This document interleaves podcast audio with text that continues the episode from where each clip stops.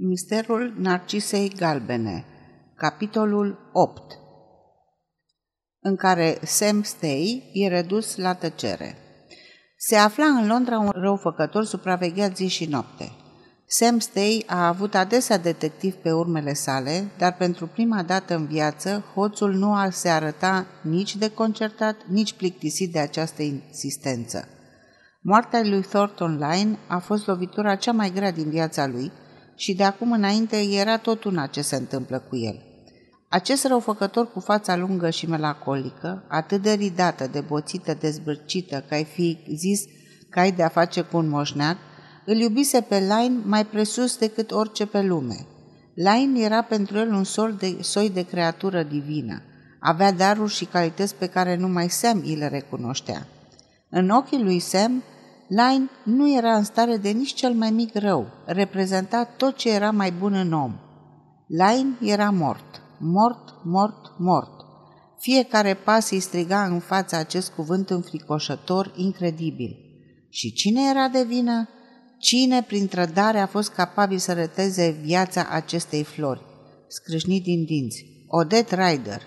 Își amintea nu numai numele, ci și răul pe care ea îl făcuse binefăcătorului ei – rememoră convorbirea cu Lain din ziua în care ieșise din spital, planurile pe care și le făcuseră. Sam nu putea ști că eroul lui mințise, că amorul său propriu rănit inventa ofense niciodată comise. Tot ce știa era că, din cauza urii pe care o nutrea justificat față de fată, Lain murise. Mergea la întâmplare fără să-i pese de detectivii care îl urmăreau – Ajuns în Piccadilly, se simți prins ușor de braț. Se întoarse și recunoscu o veche cunoștință. Buzele îi se strâmbară amenințător. E regulă, Sam, zise detectivul zâmbind. Nu-ți fie teamă, nu-ți fac niciun rău. Aș vrea doar să-ți spun câteva întrebări. Asta faceți tot timpul, puneți întrebări, zi și noapte de când, de când s-a întâmplat, aruncă el. Cu toate acestea se îmblânzi și se lăsă dus spre o bancă din Hyde Park. Uite despre ce e vorba, Sam, zise polițistul. Nu avem nimic cu tine, însă s-ar putea să ne fi de folos. Tu îl cunoșteai pe domnul Line, a fost foarte bun cu tine.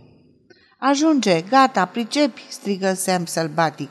Nu vreau să vorbesc despre asta, nu vreau nici măcar să mă gândesc, clar? Era cel mai grozav tip din lume. Dumnezeu să-l binecuvânteze. Doamne Dumnezeule, se lamentă el și spre surpriza detectivului și înfundă fața în mâini. Sigur, Sam, știu că era un tip grozav, dar nu avea mari dușmani. Ție ți-ar fi putut să-ți mărturisească ceea ce n-ar fi spus niciodată al cuiva. Sam, cu ochii înroșiți, îl privi bănuitor. O să am neplăceri dacă vorbesc, nu?" întrebă el. Nu, nici de cum, îl asigură polițistul. Hai fi băia bun și spunem tot ce știi, dacă o să ai necazuri vreodată, te vom proteja, înțelegi? Îl ura cineva? Sem în cuvință. Era o femeie? Întrebă mai departe indiferent. Da, îl asigură Sam, o femeie blestemată. Și câte a făcut pentru ea domnul Line? Era fără un sfanț, muritoare de foame. El a scos-o din mocirlă, i-a dat o slujbă și ea nu făcea decât să scornească minciuni pe seama lui și Sam se apucă să o blesteme și să o înjure cu o violență care îl stupefie pe polițist. Asta e femeia Slide, spuse Sam familiar. Nu merită să mai facă umbră pământului. Vocea îi se frânse. Îi știi cumva numele? întrebă Slade. Sam îi aruncă o nouă privire bănuitoare. Ba bine că nu.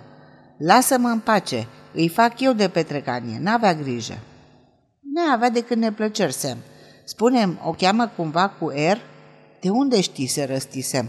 Nu știu pe litere. O cheamă Odet. Ryder?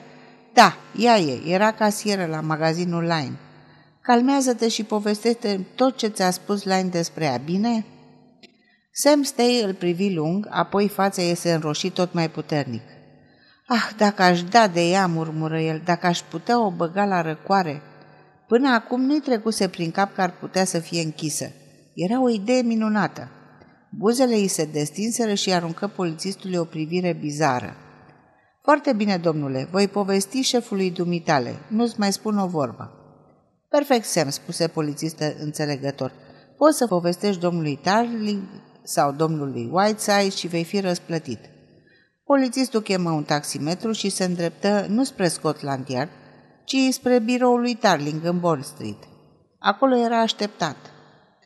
Hoțul intră în încăpere, îl salută, dar refuză să șadă. Tâmplele îi zvâgneau, urechile îi vâjeau puternic sub privirea gravă a unui om pe care nu-l mai văzuse niciodată. E bine, este, zise Whiteside, pe care Sam îl recunoscu. Am vrea să aflăm ce știi despre crimă. Stei strânse buzele fără să răspundă. Șezi, îl invită Tarling și el se supuse.